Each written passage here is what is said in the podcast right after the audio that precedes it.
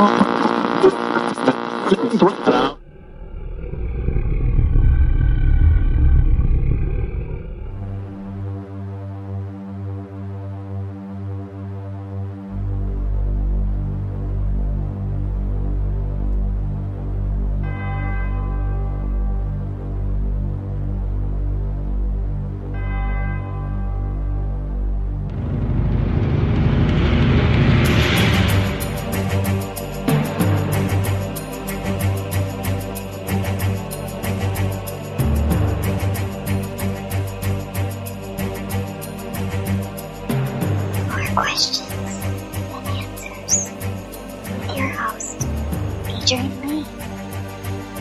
yes, indeed, there are more questions than answers. Like are all bonsai lovers tolerant people because they hate bigotry. Hi, America. Hello, world. Off to a winning start. My name is Adrian Lee and I am your host. Welcome to the show More Questions Than Answers, the only paranormal quiz show anywhere in the world. Each week, my guests and I will search the world's newspapers, websites, and TV shows just for you to bring you the very best in paranormal talk radio entertainment and enlightenment. We will then test each other's knowledge of the week's events of the mysterious, strange, supernatural, unusual, bizarre, and just plain weird. If you've just tuned in, especially to hear the show, then I admire your taste. If you have just tuned in by accident, then I admire your luck. We are huddled under a quilt with a large flashlight and a nice cup of tea with tonight's guests, somewhere in the barren wildernesses of the Midwest Plains, with the sound of my mother snoring distantly from the room next door. So snuggle under your covers, turn out your light, and hold on tight. The rules are very simple. Points will be awarded randomly for being interesting and for making me laugh or shiver in horror. Extra points will be available for shock and awe value. To help me control my rowdy panel of recidivists and reprobates, I will employ what I have called the inappropriate bell.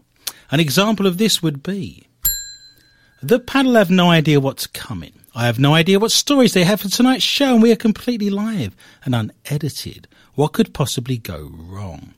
Let me start by introducing tonight's guest panel. Firstly, the mysterious and effervescent Heather Morris. She has been a paranormal investigator for many years, with her own team called Hellhound Investigations. She does all of her best work in the shadows, and is now one of the leading audio and EVP experts with the International Paranormal Society, and brings her knowledge and research skills to tonight's show. Heather has spent all week reading Fifty Shades of Grey.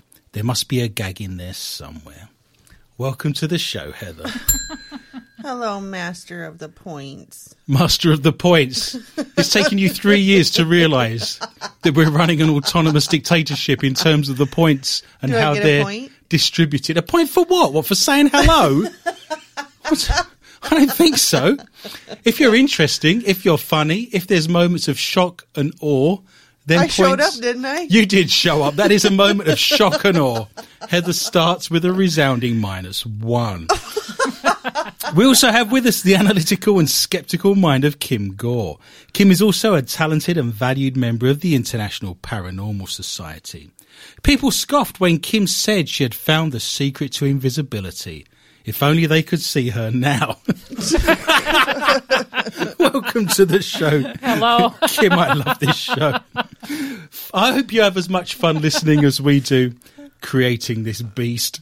Finally, on tonight's show, I wish to introduce the calm and unflappable Greg Gore. He is married to Kim, and we shall see if this is still the case after tonight's show. Greg is a paranormal investigator and tech expert. He owns and operates more cameras and leads than the BBC outside broadcast department. He is also a sound engineer and producer. Greg is like a laptop. If you don't touch him for 10 minutes, he goes to sleep. Welcome to the show, Greg. We are on show 28, series 2, show 28. I looked up 28. 28 is a very fascinating number. 28 is the second perfect number. How you can be second yet be a perfect number is beyond me. That's an oxymoron. You can't be a Yes. perfect number and be the second perfect number. I'd like to tell our listeners what perfect numbers are, but I read what perfect numbers are, and even after reading it, I have no clue. I have no clue. My intellect level does not stretch to perfect numbers. To give you a clue of where we are, the first perfect number is apparently number six, and the third perfect number after 28 is 496. So, how they come by those things, I have no idea. People are welcome to write to me, of course, if they have any idea what perfect numbers are, but 28 apparently is the second perfect number in maths. We call it maths in Britain. You call it math over here, don't you? That's correct. Yet it's mathematics. It's short for mathematics, so it's always going to be maths, right? It can't be math. Math is still a shortened version of mathematics. Yeah. I see where we are. Everyone's starting the point. Minus a point for Kim because nobody likes a smart ass. Absolutely. There are 28 countries in the European Union, so uh, I'll give you a point for everyone you can name. Okay. I have two postal, or one's an ex postal worker with us at the moment. 28 is the postal code for which city in Europe? Have a guess. Closest one wins. Cities in Europe with the postal code of 28. That wouldn't be a code that we would use. All of our codes have three numbers. I know that. I'm asking you for the postal code of 28 for a city in Europe. Any city, just name a country, anything at this stage. Throw me a bone, help me out. There's points to be had. Italy. Italy is a country, well done. You're going to narrow that down by cities or? I'll give you a minute. Florence. Florence, that is in Italy, well done. It's not where 28 is. Oh. Kim, would you like to hazard a guess? I'll pass. Pass on any country in Europe. Fabulous. Greg, over my left shoulder, any thoughts on a country in Europe? Well, on the back of the I'm fact, the closest. Heather's the closest because, in fact, she provided an answer. Wow, it's for Madrid. If you're writing a letter to Madrid in Spain, 28 is what you need. There are 28 numbers, or letters, should I say, in the Danish and Swedish alphabets, making alphabet noodles and alphabet soup a better value for money in Scandinavia. Do you remember? I think it may have been last week. We were talking about the national game for countries. It may have mm-hmm. been a couple of weeks ago now, all merges into one after a while. Dominoes, there are 28 dominoes. Do you remember we discussed dominoes being uh, perhaps the national game of America? And I said, I don't think dominoes is an American game. We talked about Scrabble being Sure, American right. and Monopoly being American. Any guesses? You're not very good on your countries, but any guesses where I looked this up, especially because I don't like these things hanging in the air. This is more questions than answers. South America. Well, that's a continent, but I'm happy to give you that. Any other guesses? Where does Dominoes come from? Any thoughts? Okay, it's going to be a long show. it's originally Chinese. They Oh, found they found yeah. examples of dominoes going back thousands of years in Chinese Yeah, culture. yep. Apparently, it was brought to Italy. If you'd have said your last answer, you'd have gained some points. It was brought to Italy by missionaries that went out to China and then came back. They have found examples of dominoes in Italy in the 18th and 17th century, but it is a Chinese game. Who knew so many things were interesting about the number 28? Did you know I never knew how to play dominoes? And when my grandparents got me a set of dominoes, all I did was set them up so I could tip them over. Yes, but you only had 28 to play with apparently. So That's you it. wasn't going That's up and all. down you wasn't going up and down the stairs or in and out of the bedrooms. No, you just no. had the whole thing must have been done and dusted within minutes. Yeah, it takes an hour to set up and two seconds to knock over. How was your honeymoon? Oh, early in the show. now, we don't normally advertise the events we do. We don't like to have our show driven by ego, but I do want to mention that we have some events coming up because obviously this is our busiest time. As paranormal investigators, uh, we are very busy around Halloween. It's like being Santa Claus at Christmas. Everyone's, everyone wants Santa Claus leading up to Christmas. Come January, nobody wants you, do they? So we have a lot of events coming up. We are very busy over the Halloween period. If people want to see where we're going to be, we're doing lots of events, lots of ghost hunts.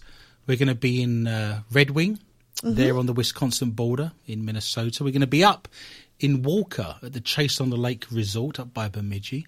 We've got events at the Christie House, which is in Long Prairie. If people wish to see where we're going to be, and they can book tickets to come and see us, we'll be doing ghost hunting, we'll be doing lectures and having fun weekends. They can go to our website, which is int, int, int paranormal.net, and all of our events are listed on there. I do want to give a shout out as well before we start to all our listeners all over the world. We don't often give shout outs either, but we have listeners in every part of Europe, South America, Australasia, all over America. So I do want to thank you. And if you'd like to spread the word, We are on Twitter, of course, on Adrian underscore Lee underscore tips. We have a Facebook site all of tonight's stories and much, much more will be listed. That's More Questions Than Answers with Adrian Lee on Facebook. And I do want to ask you if you listen to the show and you enjoy the show, I love your comments. You leave me lots of fabulous comments on Facebook. We have an email site which no one ever writes to. With twitter and, and facebook it's just so easy to go on there and exchange right. messages that we do have a specific email for more questions and answers. It's mqta at rocketmail.com How many have you got? well let's let's start by saying we have 63,000 followers on twitter. On facebook at the moment i think we're up to something like 4,650 in the last 12 months, I've had not a single person email me on mqta at rocketmail.com. It's almost redundant. Well, they can send you messages on Facebook. Absolutely. It's like the CD. It's, it's, it's old technology. It's, it's redundant now. So we do have that, but it is underused. And I don't mind that if people wish to contact me. The point I was making is that if you love the show, and obviously we're going out live on Dark Matter Radio, if you'd just like to share the fact that we're going out live, and if you like the show, please share um, our archives with people. I'd really appreciate that, and other people can enjoy the fun and the shenanigans and the madness that is more questions and answers. Of course, our archives are on SoundCloud, soundcloud.com, and if you type in MQTA Radio, the last three years' worth of shows are on there. Heather, it looks like you're bursting to come out and Well, we do promote SoundCloud quite a lot, but we also are available on TuneIn Radio uh, or the TuneIn app, as well as iTunes. This is true. So- yes, I direct people to SoundCloud because that's the one that I go and look at and the one that I access the show on. Quality control, you know how things are. right, right.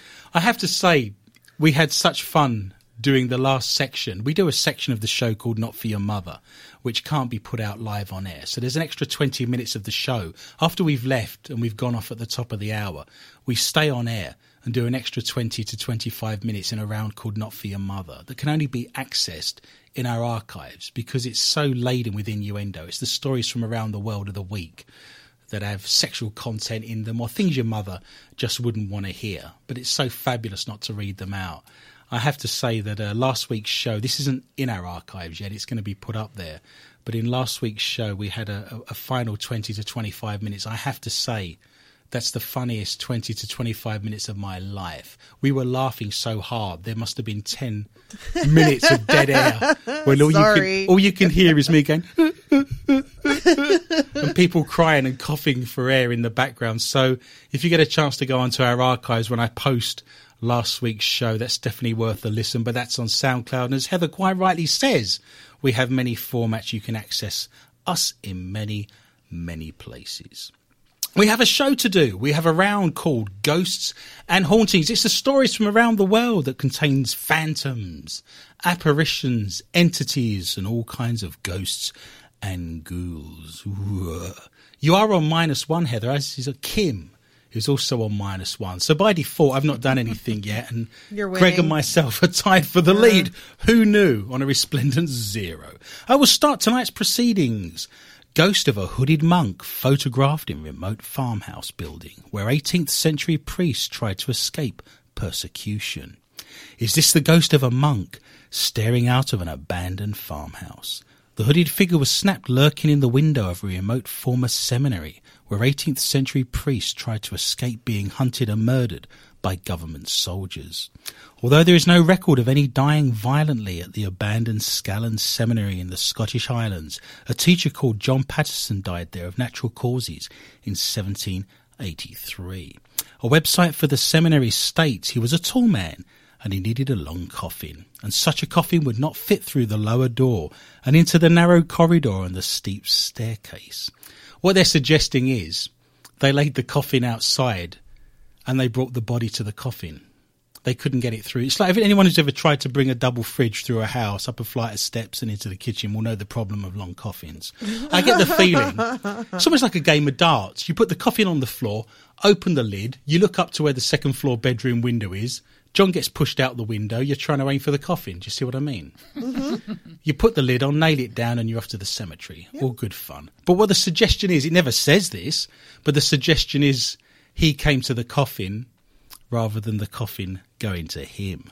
The remote farmhouse lies deep in the hills and can only be reached by a half mile walk up a rough farm track. Not only have they had to bring this man's body back in 1783 to the coffin, it's then half a mile of walk through rough, muddy ground. I mean, it's not looking Just good, is it? bury him there. You'd think if he was feeling a little bit poorly and a bit under the weather, that he'd have crawled out to the edge of his farmland and thought, if I'm going to go, I'll make it easy for everyone. He's not a dog in the wild. Neil Robertson sparked a huge debate after he posted the snap on Facebook and wrote the old Scalan Seminary. Top left hand window. Any thoughts? Amy Windsor wrote a hooded monk. It was a seminary after all. Marie Hanlin wrote a hooded figure. I've seen similar before. Nicola Murray posted definitely looks like someone at the window. Spooky. But others were less convinced with Martin Parsons joking, someone in a tiger onesie. While some even suggested it looked like a member of the Ku Klux Klan. Although I don't believe the Ku Klux Klan were operational in Scotland during the 18th century. it's always a monk or a nun, isn't it? Have you ever noticed that? Or a mm-hmm. white lady? It just reminds me of Borley Rectory. You must have heard of Borley Rectory in Yeah, Essex. yeah, I it's knew it's, somebody it's one that of the most haunted. there. Yeah. mhm. Really? It's gone now. Isn't It has gone. You're Yeah. right. It burnt down in 1939. There was a fire. Mm-hmm. The church is still there in the graveyard, but the rectory just has the foundations. I don't know if you remember the stories of Borley Rectory. It's claimed to be the most haunted building. And there's monks that supposedly still That's walk right. the grounds. yeah. Absolutely. And there was a suggestion, I think there was a nunnery, and the monks and the nuns used to get together, and there was a bit of shenanigans. But there was a famous incident back in 1920s. There was a guy sat in the drawing room, the parlour. Do you know why it's called the drawing room, by the way? Any thoughts? Because they sketch. Well, they withdraw after dinner. So it's the drawing room. It's the withdrawing room. Yep, okay. If that makes sense. You Yep. sit there with a port and a cigar and your cheese, and it's after, it's withdrawing after dinner, is what it is. He said he was sat in the drawing room. He looked through the lead glass windows of the rectory. He said there was a nun's face looking at him through the window, and it looked like she had pain. She was clutching her jaw. Now, as you cri- rightly said, Heather, the fire there was in 1939, and when they were raking through the foundations and all the charred timbers, they found skeletons that they think may have been on the land.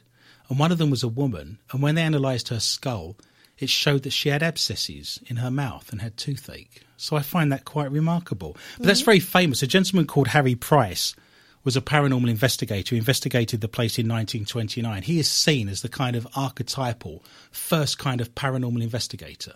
There's not much going on in the world of paranormal investigating before 1929. He kind of put the genre on the map. Does that all make sense? Yeah, sure.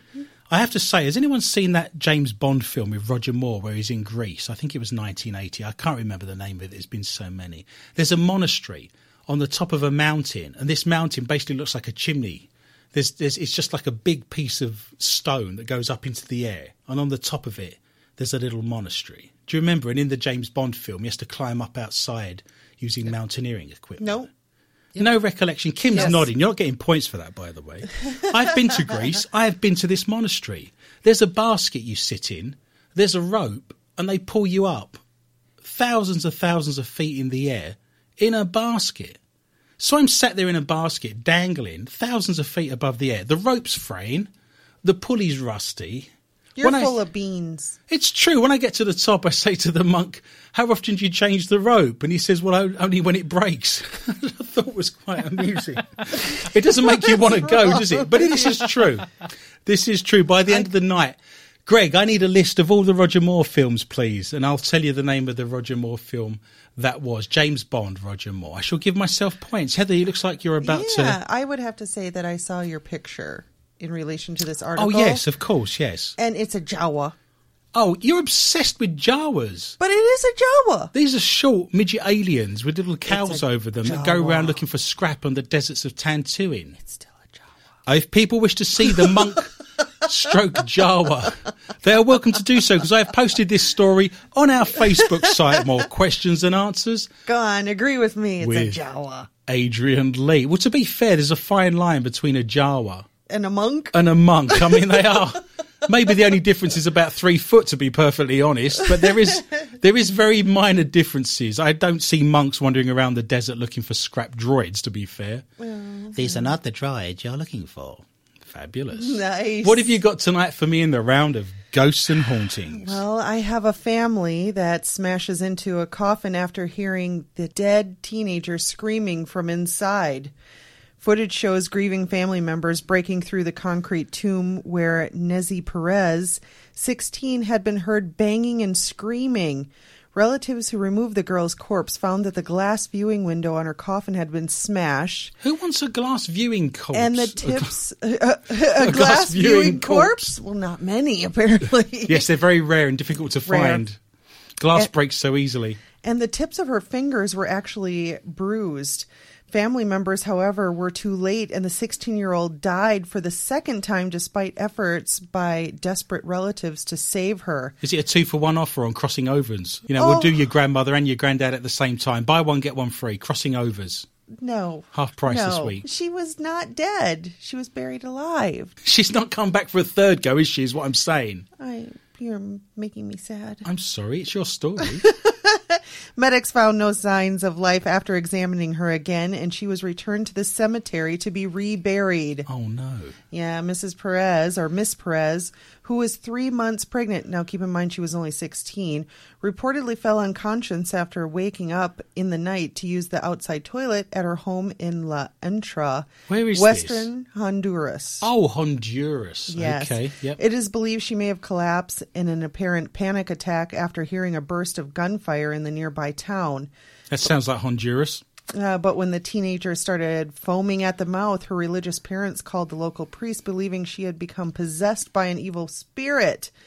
Relatives told how the priest tried to exorcise her, but she later became lifeless and was rushed to the hospital, where three hours later the doctors declared her dead. So Miss Perez was buried in a wedding dress she had recently got married in. So she's 16, she's pregnant, she died, and she was married.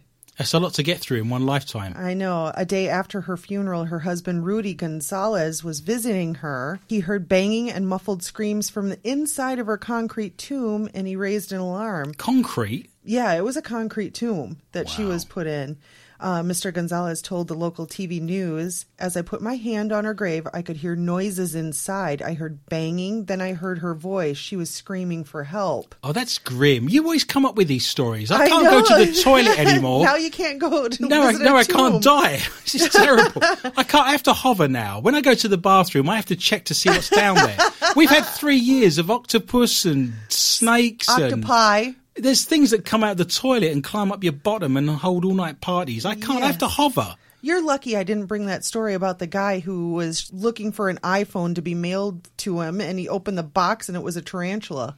Wow, easy mistake to make. Lucky he didn't know, put it right? to his ear, right? Can you hear the sea? Now, Mr. Gonzalez said he convinced himself that the screams were coming from somewhere else. I never imagined that there was someone alive in there. They actually took her to the hospital in the coffin. They took her out of the coffin, put her on the bed, ran her through some tests, declared her dead once again. Can I have a second opinion? put her back in the coffin, sent her back to the cemetery. Do you think she'll get charged for two funerals? I hope not, I but the- probably because they smashed that. That's right, and they've had to dig it up and Yep. bury it again and dig it up. I bet they get two bills. Would be ridiculous. They believe she actually died the second time uh, from a lack of oxygen after waking up inside her coffin And being bitten on the ear by a tarantula. Yeah, her, her fingernails were all bloody from trying to claw out, and This is grim. Thank It's you for cheering everyone up and all the listeners around the world. I'm sure everyone's really happy. about this. This is interesting. This is where vampires come from. That's, they believe that's probably right. This is where vampires come from Yeah. because people were buried, obviously, back in the day when they weren't dead. This is where the term Yeah. being saved by the bell comes from because they'd have bells attached to the coffins, and if they rang the bell, they'd come and dig them up. So, saved by the bell comes from that process. If you dig up a coffin and there's you know, your fingernails are bleeding and you may have been tearing at your clothing and they look at that and think, oh, vampire. Do you see what I mean? Right, right. Um, they actually had a theory that she may have had some sort of is it catatonic seizure or I'll go something with that. like that, um, where her body froze up, maybe stopped her heartbeat for a while. It was just enough time for them to declare her dead, and then they went and buried her, and then she snapped out of it. It's very interesting. I, I spoke to an ER doctor a couple of years ago, and we had a long discussion about what it is to be dead. because she has to make the decision about when someone's dead or not. And she said it's just almost impossible. You have to take so many things into consideration. You know, are they brain dead? Has their heart stopped? Because you can keep someone alive if they're brain dead. You can keep someone alive, you know, if they you can breathe for them artificially. There's so many ways now in which you can be kept alive. It's a mixture of many things and not just one anymore. Right. So it's an incredibly it's not just cut and dried, you're alive or you're dead, black and white. There's a real grey area about what it is to be dead. And I've been reading stories out on the news like this for the last seven or eight years. And there was a guy in France, they were about to harvest his organs in a mortuary and he came round. Don't you remember the guy that was actually in the morgue getting ready to be um, embalmed? And he unzipped himself out of the body bag, remember? Went to McDonald's, came back, zipped himself up again. I know, don't- I, remember. I, don't think he did. He died uh, a day or so later. yes, But yeah. of shock. Well, yeah. Wasn't there a guy who dropped in Africa as well? You often hear cases of people stumbling out of the tomb, you know, with the bandages wrapped round them and the embalming process, and people screaming and running in all directions, like dropping a big box of whoppers on the Walmart floor and seeing them all go in different places. Oh, sure. And uh, it must be in Honduras that they don't have an embalming at all. I'm afraid my knowledge of embalming in Honduras is very limited, but I will do some reading and get back to you for next week's show. There's more questions than answers. By the way, the James Bond film was for your eyes only. If you go and see the monastery he climbed up, it's in for your eyes only. Thank you, Greg. I like Greece. It's a fabulous country. I like all the food. It's like eating things that are wrapped in leaves. You said it was hot. Of course, it's hot. It's the hottest place. I've been to North Africa. I've been to India.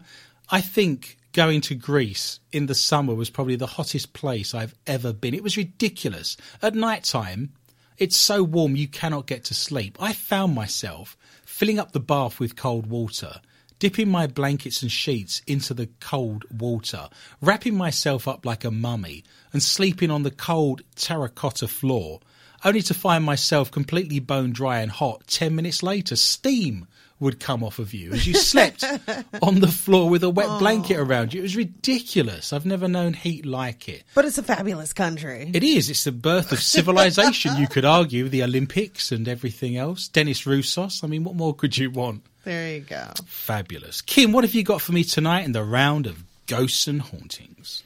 Ghost train, spooky shadows, and moving carriage resembles resembles a scene from a horror film. Ghost trains originally, of course, back in the day, was an excuse in the 1940s and 50s to have a bit of a canoodle with your loved ones in the dark. It's like What? a tunnel of love. Of What's course- a canoodle? What's a canoodle? You must know what a canoodle is. They go, you go paddling on one. It was in Is that deliv- shenanigans? that's shenanigans. Canoodling in is is you know kissing and kind of you know. Back in the day, you couldn't just not like now, where there's people actually fornicating and practicing the physical arts in the middle of the park, and the police come along and the Or guy on a looks up. beach in Florida? Yes, and you say, just give me two more minutes, I'm nearly there. It's back in the day, you couldn't even hold a girl's hand in public. So they'd have things like Tunnel of Love and ghost trains. And while you was in there, you weren't paying much attention to the ghosts. You were in there kind of, you know, the woman was scared, you put your arm around her. You know, the smell of Brylcreem filled the air. It was a joy. I miss the good old days, I tell you. Not that I was around in the 1950s, but uh. yes.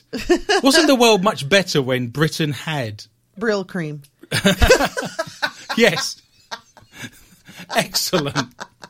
Can't deny it. The world was so much better when we owned two thirds of the world's landmass. Things have just gone downhill since the British Empire crumbled. Sorry, Kim, there's a story in there. Ghost trains, please continue. It may look like a spooky scene from a horror movie, but these creepy shadows appeared on a moving train in real life. The eerie footage was filmed on a moving train in Russia. Captured from one end of an aisle, it shows light flickering in and out of the windows while the carriage hurtles along. Who knew that there'd be light flickering in and out of a carriage as the train moves along? It appears as though something is moving towards the camera, providing a genuinely unsettling effect. And it is made even creepier by the fact that the train is an old fashioned model, complete with retro compartments. However, the film was recorded on a ghost train. The effect is merely the result of light passing through the windows as the train moves along. My thoughts exactly. No points for you. This is a very interesting. I have seen this footage. I'll let you continue. I have seen this. It is creepy. If people wish to see this video footage, they can go to our Facebook site, More Questions and Answers, with Adrian Lee, and they can actually see this taking place. But you're absolutely right. It's like this darkness coming down the corridor is outrageous. Um, on Reddit, the video is quickly rising with many members using the footage to make creepy memes by adding horror film imagery, such as the young twin girls from classic film The Shining. There we go. So Here looks fun. Johnny. Absolutely. I've been on Russian trains. When I was younger, 21, I went on the Warsaw Express. You pick it up in Amsterdam, goes through Copenhagen, goes through Germany, ends up in Warsaw in Poland. This was just at the fall of the Iron Curtain. My God, it was rough. Unbelievable. It was like chickens and it's like a Woody Allen film. I was sat there, you know, there's a big Russian woman opposite me snoring. There's a guy in the corner chewing gum. It's almost like the vacation film where they're in that carriage and Chevy Chase is playing with the cigarette, you know, the cigarette holder and the, right. you know, the ashtray and the little girl's blowing bubbles and the boy's got his Walkman on and the wife's there folding the new. It was like that. It was unbelievable. There was a, an, a Russian guy on the train who opened up a tin with a giant knife. And I swear to God, it was the most foul smelling meat I've ever smelt in my life. I think it was a tin of whale meat or something. It's like the worst 22 hours of my life. I had to scrub myself after I got off that train. But it was good, and it gives me a chance to talk about things 25 years later. I have a story that says Man with van, haunted by poltergeists, believes that are now trying to kill him. A man who believes his van is haunted by demonic entities has appealed for help before he is killed. Paul Friday, who runs a wheelie bin cleaning company, do you know what wheelie bins are? Is that garbage? Yeah, it's garbage. It's Okay. stuff you put outside your house and they come along and it's on wheels and everything gets taken away. But his job is to clean them. He gets employed. He claims the ghouls moved from his home into his van after a medium from a local church exorcised them. And now he believes they're trying to kill him after switching to haunting him personally. I have some experience of this. I've told you before, I mentioned this very briefly. We were sent to a house about five years ago in Woodbury in the Twin Cities in Minnesota. And we arrived, and the woman that was there claimed there was dark demonic entities in her house. She said she had been attacked by a ghost swarm of bees of all things. I'd never heard of that before in my life. So I was there with a pastor, and as you know, I have a background as well in Christianity. We went around the house, cleared everything, blessed everything. We anointed all the doors, the windows, the chimneys in anointing oil, did all of the full works in Latin we saw the entities that were meant to be in the house now in the garage and walking around the house. So we then had to go out there as well. So it comes as no surprise to me that if they exercised the house, that they would naturally go towards the garage or they would then go towards the vehicle. So I can believe some of this from my own personal experiences. The 54 year old also claims he was left with no choice but to scrap the Ford Transit and all of his work equipment after a string of terrifying incidents, including having his brakes tampered with and the van being doused with a gallon of gas by demonic entities. I wonder if he's upset his wife recently. it seems odd to me. Demonic entities bring with them all the powers of Hades. The gates of Hades open, you've got the sulfur, the animal noises, they have all the dark powers. Mm-hmm. Why would they mess around with these brakes and douse his van in gas? Doesn't Right. make any sense. That's more physicality stuff, isn't it? Yeah. How many demonic entities do you know with the talons on the wings, getting underneath the car and saying, "Oh, we must have messed around with the brake servos"? have you got the manual? Crikey, I don't see that. He said it all started about 12 months ago when he bought a new generator. It kept breaking, and when I took it to be repaired, the wires were all ruined. After getting it fixed, it happened again, and the repairman said it must be a ghost. Obviously, this is a highly trained paranormal expert that is Or the generator crappy repairman. repairman. There you go. This repairman has a basic working knowledge, obviously, of demonic entities. It's one of those generator repairmen, stroke demonologists that you read so much about. Mm. Strange things started happening in the house. And by the way, there's a world of difference between a ghost and a demonic entity, in my opinion. Demonic entities are non human. Mm. Right. Ghosts are spirits that you can see. They're physical spirits of dead people. So there is a world of difference there. Strange things started happening in the house and in the van. So I called someone out from a spiritualist church. They said they'd sent the spirits to the light and that they were gone. But things kept happening in my van. The spiritualist called Wendy. By the way, Wendy, the name Wendy did not exist before J.M. Barrie wrote about Wendy in the Peter Pan series. The name Wendy has no etymology whatsoever. Really? Yeah, it doesn't it doesn't mean anything. He made that name up for the Peter Pan book. Huh. That's how that come about. Spent half an hour in the back of there and came out physically drained. Greg, have you ever spent half an hour in the back of a van and come out physically drained? She said that the spirit was very powerful and that the best advice was probably to get rid of it.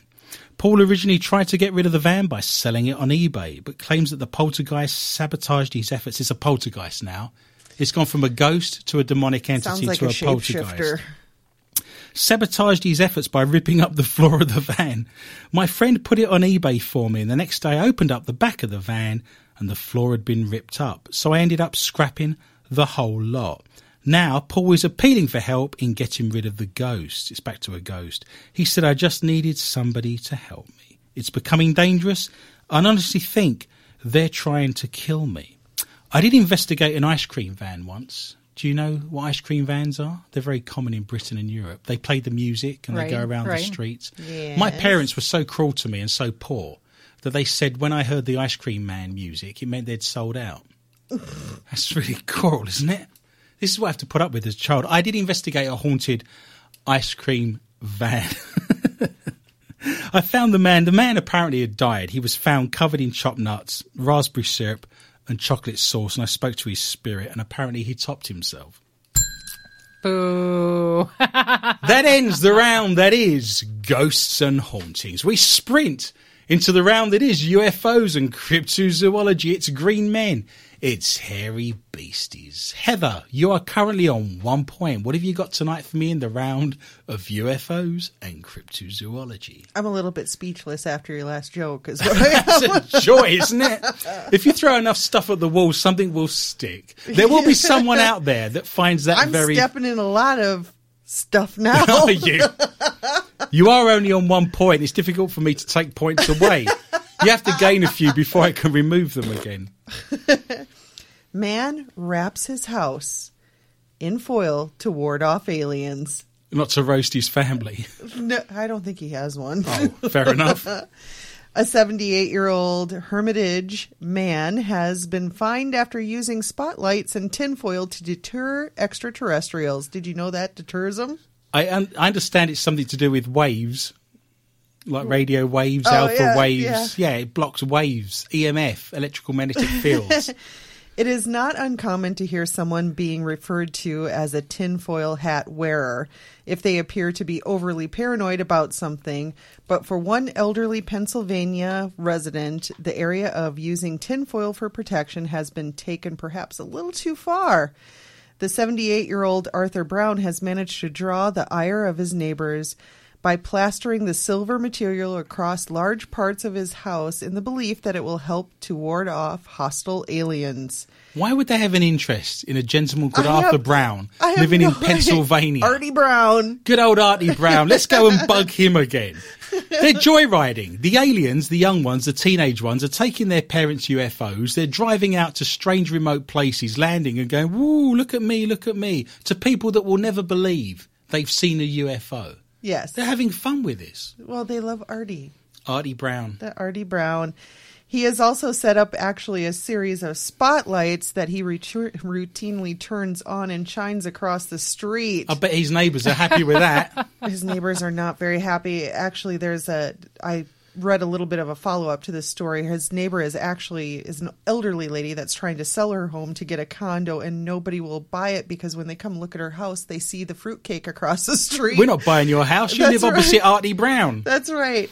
Following complaints from neighbors, a judge has ordered Brown to pay $500 a day because of his unusual setup. And it's also a violation of the city's zoning ordinances. Five hundred dollars a very random day. figure. For what? day. Shining lights on people. Yes, and the tinfoil that he has wrapping That's his costing him five hundred dollars a day. day, yes. And to date, however, he has failed to comply because he doesn't want those pesky aliens around, and he now owes in excess of twenty thousand dollars. I bet the electricity board are pleased. I bet all the lights are dimming in the street and people are saying care. Artie Brown's turning his lights on and He's going to be safe when those aliens come around the buggers. yes, if the aliens land, we're all round to Artie Brown's house. The place will be packed. He'll never be right. so popular. I wonder if you put the aluminum foil on shiny side in or out. I don't know. I'll have to ask him. Let's get him Yes. on the show. I say So does his house stay cool or hot? Because wouldn't Depends that on how he puts the foil on. wouldn't That is true, yes. Wouldn't that reflect the sunlight? So Whatever's there is a shiny side to aluminum foil. You don't say aluminum, do you? you yes, we do. You say alumini. Aluminium. well, how do you say it? Aluminium. Yeah, there you go. Aluminium. I'm just shocked that I've sat here and said the American way of you saying did. aluminum. You did. Good Live job. on air, I've become assimilated. Hurrah! I can apply for citizenship. I know all the lyrics to Sesame Street. I can light a grill. I say aluminum. I'm a citizen, I tell you. I'm going to sit down in a dark room with a wet flannel on my face and Greg can take over. Kim, what have you got for me tonight in the round of UFOs Where's the dislike button? and cryptozoology? That's going to be on Facebook very shortly. I heard know. that, That's I heard that. There will be one available. We need another button. we, need, we another need a- bell. Where's the gong? we need, we need the gong of infinite knowledge is what we need. Uh, is a crashed UFO buried in the Antarctic snow? See for yourself as Google Maps coordinates go viral. If there is an alien crash site buried in the snow at South Pole, you can go on Google Maps and judge for yourself. One Russian UFO enthusiast spotted the possible remains of an alien craft and shared the coordinates online.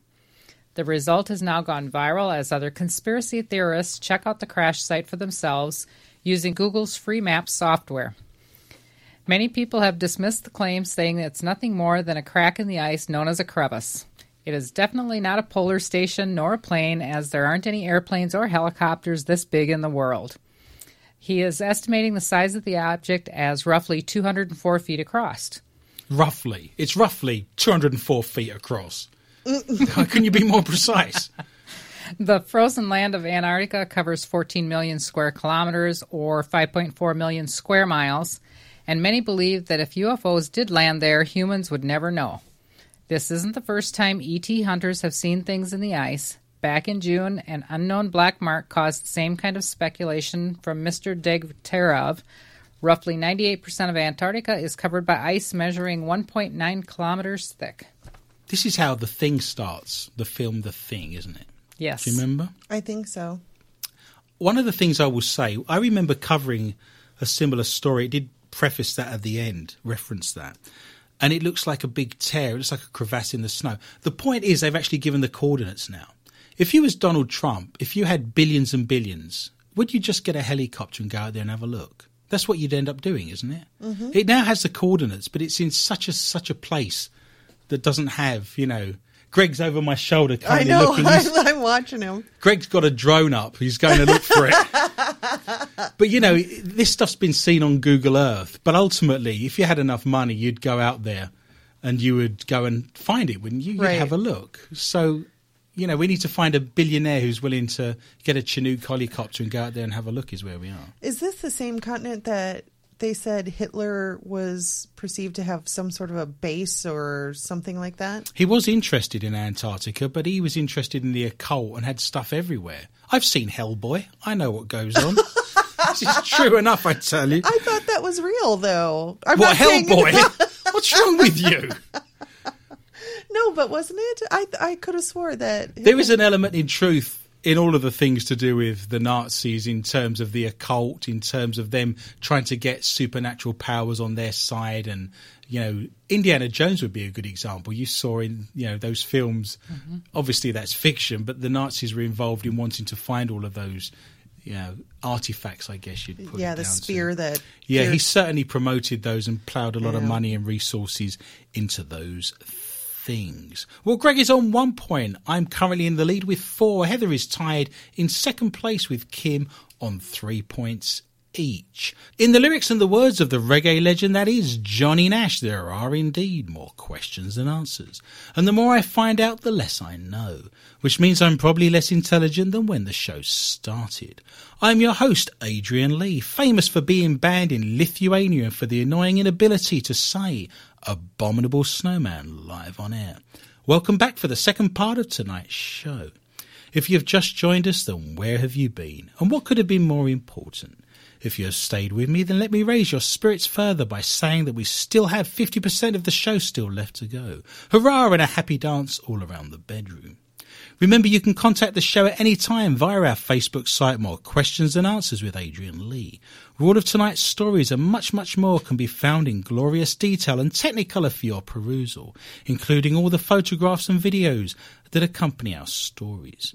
You can also write to me and send me your stories at mqta at rocketmail.com. And my Twitter account is Adrian underscore Lee underscore tips. I have now been handed a fresh cup of tea and the promise of cookies. I have fresh flashlight batteries. My mother has now thankfully stopped snoring from the room next door. So onwards, we march into the round that is strange and bizarre. It's the stories from around the world that are too strange, too bizarre not to read out in any other category. What have you got for me tonight, Heather, in the round of the strange and the bizarre? I have an egg shaped senior. An egg shaped what? I have an egg shaped senior who's wanted for a pepper spray robbery. An egg shaped senior. Egg an old person. An old person. In the shape of an like an, egg. egg. So they had a blank expression.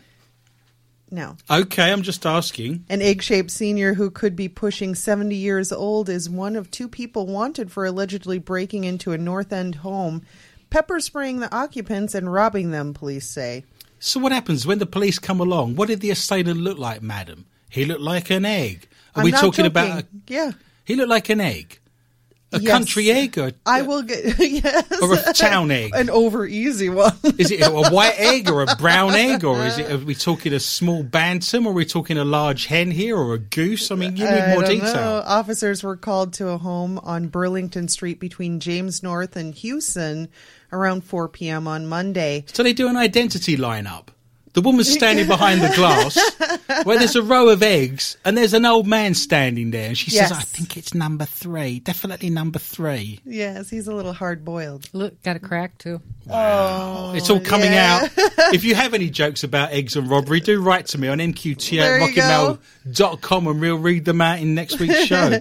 According to the people who live in the home, the suspects broke in, chased them around the place, firing pepper spray, and demanded cash and drugs, police say. One of the residents handed over a small amount of cash, and the suspects took off. One of the people who lives in the home chased after them, only to be pepper sprayed again, police say. so they weren't beaten. No. Oh, I'm on fire! oh God. The suspects escaped the area. The three people who live in the home were treated for minor injuries. The first suspect is described as an egg shaped white man, about six feet tall and 65 to 70 years old. That'd be one of those six foot eggs that you read so much That's about. Yeah, I see. Dinosaur eggs. He has a gray beard, gray hair, and was wearing a light colored Tilley style hat. What is a Tilley style hat? Absolutely no idea. Just Uh, because I'm gonna- British doesn't mean I know every aspect of British You culture. should know. They're making that stuff up. I The second suspect is described as a white man with a beard and dark clothes who is around 20 to 30 years old. Who look and like has a bacon. bandage around one hand. Oh my! Oh. Now, if any of you have any information, I'm guessing his name was Mr. Dumpty, first name Humpty, and you might find him on a wall. I just wondered if the other guy was a one-armed bandit. Didn't he have an arm bandaged up, or no? Just me. Okay, we move. Humpty Dumpty? Sat on a wall, Humpty Dumpty? had a great fall, All the king's horses? and all the king's men had scrambled eggs on toast again. I see where we are. Vampire squirrel blamed for slaying of deer. Finally caught on camera. There's a vampire squirrel, I tell you. this mysterious mammal has evaded wildlife watchers for years, but the blood sucking vampire squirrel has finally been caught on camera. This sounds very 1950s Pathé News. Du- du- du-. It's very. I'm going to do this in an old English British accent. Oh, this mysterious mammal has evaded wildlife watchers for years, but the blood-sucking vampire squirrel has finally been caught on camera. The menacing bushy-tailed critter looks like any ordinary squirrel, but comes with a fearsome personality. And don't be fooled by its pointed ears, brown body, and a tail that is at least twice the size of the animal itself. It also has a set of sharp fangs that are designed to cause maximum damage. Rather than being a cute and cuddly creature, it is said to stalk the forests of Indonesia to hunt down deer. A squirrel bringing down deer That's hilarious. in Indonesia. You wouldn't want to be on the end of that, would you? Must be little deer. Must be big squirrels. An infrared camera caught sight of the 14 inch long rodent as it searched for food in the Gunung Pulang National Park in Indonesia. It looks relatively harmless in the clip, but this unrelenting deer hunter has an incredible way of catching its prey. The secretive squirrel, that's difficult to say.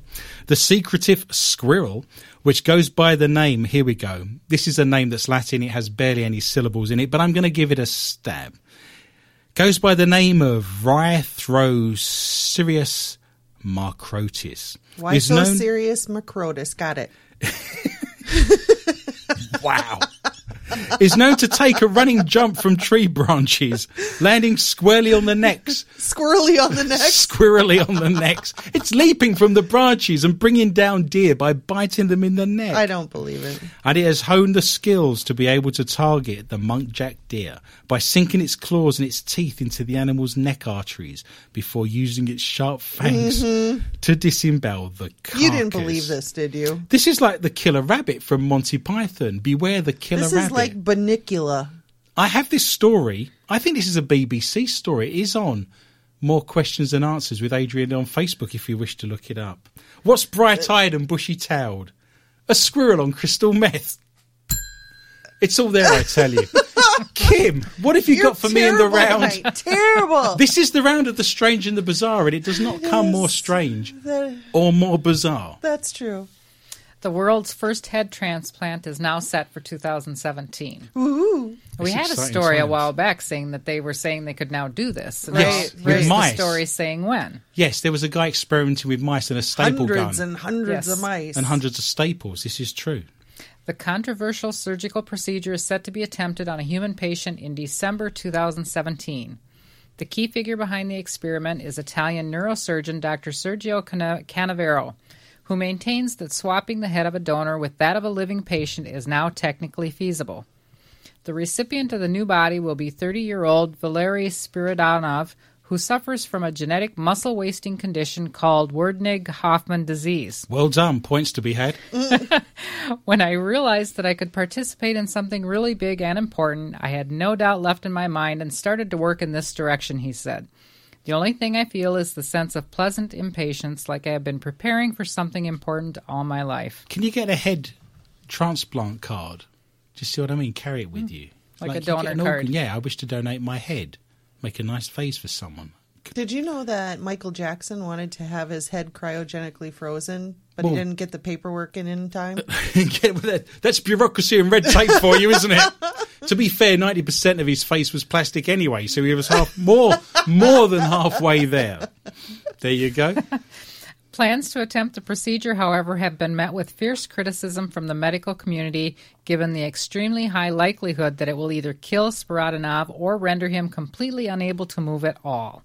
According to Canavero's calculations, if everything goes to plan, two years is the time frame needed to verify all scientific calculations and plan the procedure's details.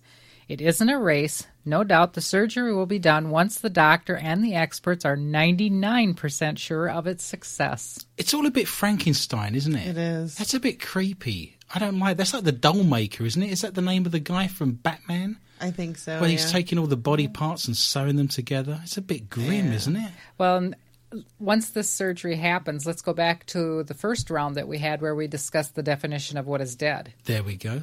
And also the psychological impact of seeing your deceased relative, it, their head come back to life. Mm. Because there was a similar example. That guy that had that face transplant, I think it was in Yeah. France. Mm-hmm. You know, the wife of the guy that donated the face could actually see his face, or was his sister, and touched his face, and that was her deceased brother. I mean, mm-hmm. it's all a bit ghoulish, isn't it? It's a little bit. I mean, fair play to the guy who's lost his face. I mean, you want him to have a nice life and to to recover, but uh, it's a a full head transplant would be very odd, wouldn't it? Well, was it was it Germany that was doing experiments? I thought I had actually seen video of Yeah, you've the watched dog. the you've actually watched the film The Human Centipede, and you're getting confused no, now, I aren't you? didn't. Uh, You have swayed me away from that. Yes, You don't ever watch that. That was the worst two hours of my life. I have a story in the round of the strange and the bizarre. It says medieval skeleton bursts out of the ground after centuries old tree is ripped up by a storm. Archaeologists were stunned when the thousand year old skeleton of a young man was found among the roots of a tree ripped from the ground. Storms blew over the 215 year old beech tree outside Collooney, Sligo Ireland, unearthing a human skeleton. The National Monuments Service commissioned Sligo Archaeological Consultancy Services to excavate and retrieve the badly disturbed remains. The burial was that of a man 17 to 20 years old, and is believed he suffered a violent death during the early medieval period. I don't think anyone suffered a normal death during the medieval period. It was always Probably something not, terrible. no. The Black Death or having your intestines drawn out or some such thing. Radiocarbon dating puts the man's death at 1030 to 1200 AD. I'm um, that specific, isn't it? He died at 1030. Several injuries were visible to the ribs and hands, probably inflicted by a knife. He'd been given a formal Christian burial, however. As the photos show, the lower leg bones remained in the grave, but the upper part of the body was entangled in the tree roots and was raised up into the air. This is shocking. It's like a puppet. So this tree's gone over. The tree roots have grown through the body over the last thousand years. As the tree's gone over and the roots have popped up into the air, the body's literally hanging from the roots like a puppet. I've seen that. It's yeah. grim. That It happened is. Mm. recently, didn't it? There was some storms come through here and various trees. Oh yeah, yeah. Ripped up the crypts and everything. Hmm. Uh, That's why I never eat anything out of a graveyard. I've told you this before. In Britain, you see pear, pear trees, apple trees, wild berries, raspberries. There's people picking raspberries and eating them. And I'm thinking, I refuse to eat anything from a tree that's growing in a graveyard because you know where the roots are. You can see the roots going through the eye socket of the skull. You know, they've got their roots in such good compost. You, if you eat an apple, that's an apple corpse smoothie, isn't it? If you're picking that from a graveyard tree. Don't witches do spells using fruits and using woods from the graveyard? Yew trees, for example, aren't wands made of yew because they grow I in think so, graveyards? yes. This is true. I want to be a chicken psychic. I just thought I'd share that with you. Very random. I want to be someone who can cross the chicken over to the other side of the road. it's a joy, isn't it? We now sprint into the round that is not for your mother. This means that you have now found us on one of our archives. So congratulations and pat yourself on the back. This is the round where you should remove your mother if she's very Tired. of a delicate disposition. If you have minors in the room, small children, people that are easily offended, this is the stories from around the world that can't be read out live on air for fear of us getting a $10,000 fine and being removed, but are too fabulous not to read out. Heather, what have you got for me tonight in the round of Not For Your Mother? I got a soccer story. A soccer story. Yeah. Scottish soccer team instructs fans to bathe after body odor complaints. Wow. Wow. But it is Scotland after all. Soccer fans aren't always known for their civility. There are the big problems, mainly racism and violence. And then What soccer games are you going to? I, apparently Racism and violence? in Scotland. Apparently, Oh this well, if in. Scotland, yeah, fair enough. And then there's the problem being dealt with by the Scottish team Celtic fan hygiene. Uh, while fans aren't expected to dress up in their Sunday best for games, they should at least, you know, shower. It's Scotland, for Christ's sake. This is a given. It's going to rain. There's going to be fried food, and they're going to be smelly. It's the enemy, I tell you. Those are the latest instructions being sent to fans by Celtic, the Independent reported Wednesday. The Glasgow club sent letters in late August to season ticket holders reminding them to maintain an acceptable standard of personal hygiene after receiving complaints about a particular supporter whose body odor was apparently so bad that it negatively affected the experiences of other fans in the main stand s- at Celtic Park. How bad was you smell? where it affected If you've a lot of affected, I mean. Celtic's ground is huge. There must Mm-hmm. be 40, 50,000 people in there. If you smell that bad, the that effect- section D is gone. Section D of the upper tier is it's got biohazard tape around it as we speak. I like the fact they've got to write to everybody because they just can't single out an One individual. person. I think it's.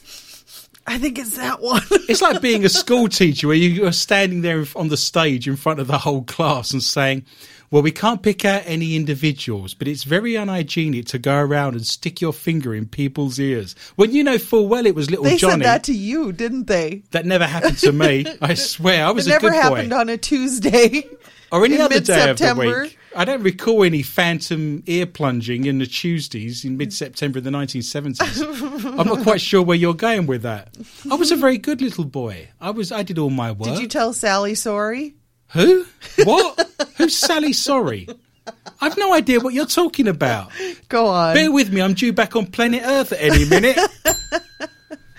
After some thought the letter was a hoax, however, Celtics fan liaison officer John Paul Taylor confirmed the letter was real via now deleted tweet that read, I can exclusively reveal it's genuine, dispatched at the request of incumbents within the locale.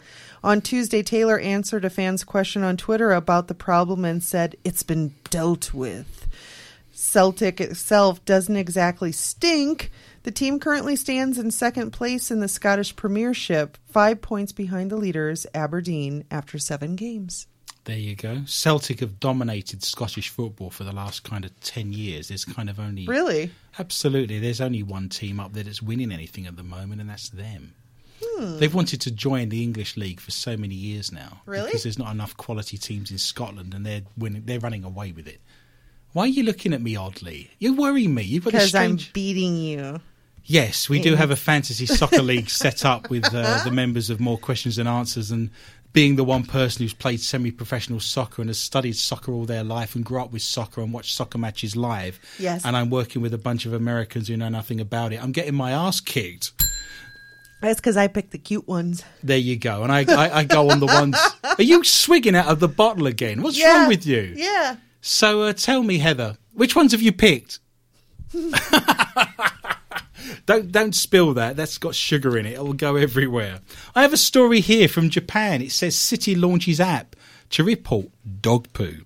A city in Japan is trying to crack down on dogs fouling by asking people to take photographs of any canine mess they encounter and uploading the images to a new app. Poo selfies? That's pretty much where we are. Great. Lucky I didn't tread in it. The authorities in Izumisano in central Osaka are trying out the new method after years of failed attempts to solve the city's dog mess problem. Locals were invited to post comments, post comments, this one's got nuts in it, detailing the scene alongside their photo submissions. This one looks a little like Jabba. Well, this is where we go now. Modern technology. It says this app uses GPS location data from their smartphones to create an interactive online map of where all the dog poo is in the city. They had that in Florida. Kim did a story about it, didn't they? Yes. Random poo. Random phantom dog. But the story I did wasn't for dogs. no, it That was, for, people. We don't go and collect it right away when there's a post an official from the city's environmental and sanitation department tells the paper. Instead, the map allows the authorities to keep track of problem areas and amend the patrol routes of the city's dedicated dog mess cleaning team, known as the Uncollected Poop G-Men. I wonder what the G stands for. You're looking at me and laughing. The G Men was set up in 2012 after a string of initiatives. It's a poo SWAT team of initiatives, including fines and tax on dog owners who failed to solve the problems. Why are you laughing? Because I'm picturing stuff in my mind and it's hilarious. I just find it very odd. Do you remember the old days when you take photographs of your dinner with a single lens reflex camera, take it to the pharmacy, get all the film developed a week later, and then Who show all your that? friends the dinner you've eaten? Nobody, nobody does that. That's why I find it very odd now that people are taking pictures of their dinner and showing me on Facebook. the nine inch. Ah, it wasn't nine inches; it was fourteen inches. I measured it. There was a was time French fry. It was French fry, folks. I went to the country buffet. I've seen the biggest French fry I've ever seen in my life. I didn't eat it. Even the staff were amazed. Flabber, may I they say, came out to look. their ghast was flabbered. It was a 14 inch French fry. I took it home with me. I took photographs of it Yes. next to a ruler. I was very proud. and then I found out the world record was 32 inches. yes, it was. So I ate it. It was very disappointed. Well, from French fries to Japanese dog poo.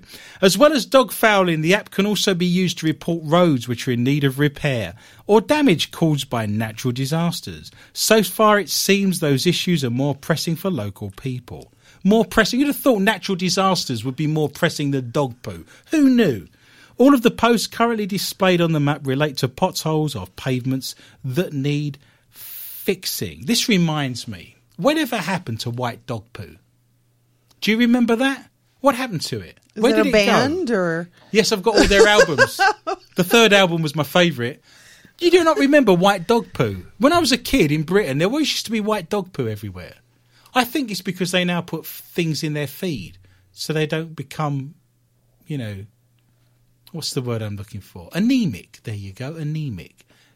White dog poo, I'm reminiscing. It reminds me of Charlie's Angels, the Partridge Family, Pop Rocks, Bit-O-Honey, Frosty Root Beer, and White Dog Poo. Just me. Kim, what have you got for me in the round of Hold not for your mother? I have a comment on your story. Go on. Okay, so they're taking pictures of the poo, yeah? This is what I believe to be the facts, yes. Yeah. What about the whole facial recognition thing? Facial record. Yes, I found six points of reference on this dog poo. I think or it's a tag a friend? tag a friend. Wish you were here. Wow. I'm sorry. Never There's going to be a website somewhere. There's going to be a website. Yeah, dog poo. I was thinking if you had an app and you was walking around, when you do a GPS, it tells you, doesn't it, whether you want to walk, whether you're cycling, you know, where you're getting a map to go somewhere, whether you're in the car. If you're walking, you know, it could pick out. Your GPS has the ability to guide you down different paths.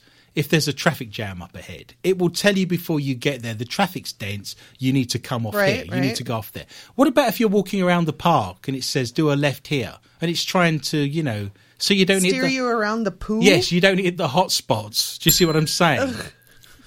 poo alley. Poo alley. Yes. That reminds me of something else. Oh, here we go. No, you're talking about GPS, and this is just kind of a random thought that I thought of. Don't tell me. Was it random by any chance? Okay. So you had a random thought that you thought of. we all and it was- experienced it, though. I've Uh, not experienced Japanese we went out to the Loon Lake Cemetery and we ran across a couple, and they were doing something that I had never heard of before. Is it geocaching? yeah. Yes. Yeah. Can you explain people what that is? Not a clue. Your story. You tell them. Uh, no. It, you get coordinates and you have to look for a, a specific object. Like and a- normally when you find it there's things inside it. There's like gifts and you can swap things and there's notes and stuff like that. And it was in the it was in the cemetery there was a couple looking for it hidden in the cemetery i wouldn't want to go digging around a pioneer cemetery by the way look i found a bone put it That's back True.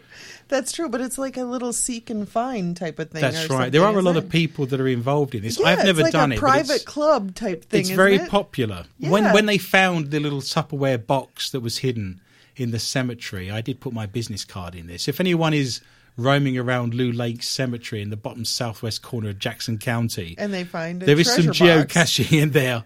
Yeah. And that's the cemetery where the alleged witch is buried. So I think That's it's called the Witches Cemetery Geocache or something along those lines. This is true. Are you suggesting we do this with dog poo? Look, I found I found a white dog one. Yes, I found a white one. I found a white one. Stick your business card in in it. it. There you go. Magic. Everybody's happy. Kim, pray to God you haven't got a dog poo story. No, I don't. Woman fondles strangers, breaks into home, say police. She breaks into their home and fondles strangers. No, reverse order. She breaks into strangers and fondles their home. A Spartanburg woman faces charges after police say she walked into a store on South Church Street and started fondling customers and asking them for money. There you go. Oh, you've got cold hands. Police say Annetta Bruton refused to leave and pulled her pants down, Wow. revealing her genitals and saying vulgar She had slurs. genitals. Vulgar what? Bruton then ran down the street and walked into an elderly woman's home where she locked the door and sat on the couch and insisted they play cards. oh, hello, dear. Would you like a cup of tea? That happened to my grandmother. My grandmother. Somebody broke in and Well, said, "Play cards." Yes, I know it's very random, but it's true. She won two dollars and thirty five cents playing Gin Rummy. My, my grandmother came from a. My grandmother, God bless her, died in 1997, and towards the end of her life, she had a bit of dementia. You know, she was not quite, you know, with the theme. So I went round there and surprised her one day. I'd have to go round and visit my grandmother if I was in the area. And I don't bother to knock on the door. The door's always open, right? My grandmother grew up in a time where you just left your door open. So I walked in. And there's my grandmother, and she says, "Oh, hello, come in, have a cup of tea." I'm sat there, I'm having a cup of tea, having a piece of cake. Twenty minutes in, she's like, "Are you the window cleaner?" So she didn't even know who I was. She was giving me tea and cake. Did you do the windows? yeah, I rubbed them round with a rag, charged her ten dollars, and I was off for the day. Everyone was happy. Officers say they later found her sitting on the woman's toilet using foul language and demanding the police leave. Bruton was eventually arrested and escorted out of the home. Bruton also kicked out the back window of a police car, according to the report. Wow. She is charged with disorderly conduct and destruction of city property. That's not good news. Not good There was a woman who was an actress in Star Trek this week who also exposed herself to some children. She was in the Voyager series. I'm not quite sure of the actress's name. and I didn't mm. bring the story with me. But that seems to be a common theme this week. Flashing? Yes, apparently so. Heather, what have you got for me to end the round tonight of Not For Your Mother? Chinese sperm banks using iPhone 6s to attract donors. This is happening in Shanghai, folks. A Chinese sperm bank is attempting to draw donors in with the promise of funds for one of the country's most hotly anticipated items, the iPhone 6s. What do you have, Kim? iPhone 6S. Nice. There must be a joke there to do with the Chinese and sperm. There's be there'll be one in there somewhere. Before the end of this story, there will be a joke. Keep thinking. I will I will work on it. Renji Hospital in Shanghai is advertising online that donors who pass the health examination and make regular sperm donations can earn up to $940, more than enough to purchase an iPhone 6S, which starts at $649. So if you make a large deposit, you can afford one. Is where we are. Nice. Do you see where we're nice. no need to sell your kidneys. You can easily have a 6S, the hospital said in an online post referencing reports of Chinese men selling their kidneys to raise iPhone money. That's ridiculous. Ridiculous. The Changing Times reports other Chinese sperm banks, including the Hubei Province Sperm Bank, have been using the iPhone 6S in promotional materials to attract donors. Bearing in mind this is the most overpopulated Yes, country I in the whole that. world, I and two that. thirds of the world's population Apparently, they need sperm. A Chinese. They need sperm. Okay. And they don't have a lot of women, if I remember correctly, right? They get rid of the little women babies. It is more common in their culture to want male firstborn because there's a tax levied on you if you have more than one child, and uh, They want to keep the male, right? they want to keep the male one. Right. This is true. Uh, Chinese iPhone customers have made headlines in the past for the links they are willing to go to raise money. In fact, a Shanghai student advertised last year that he was willing to rent out his girlfriend for an iPhone 6, but he specified no funny business would be allowed. And funny businesses in quotes. Thank you very much. I went to a Chinese sperm bank and looked for a man called Ah Pong. I said, Are you Ah Pong? He says, Yes, well, Ah Pong to 11.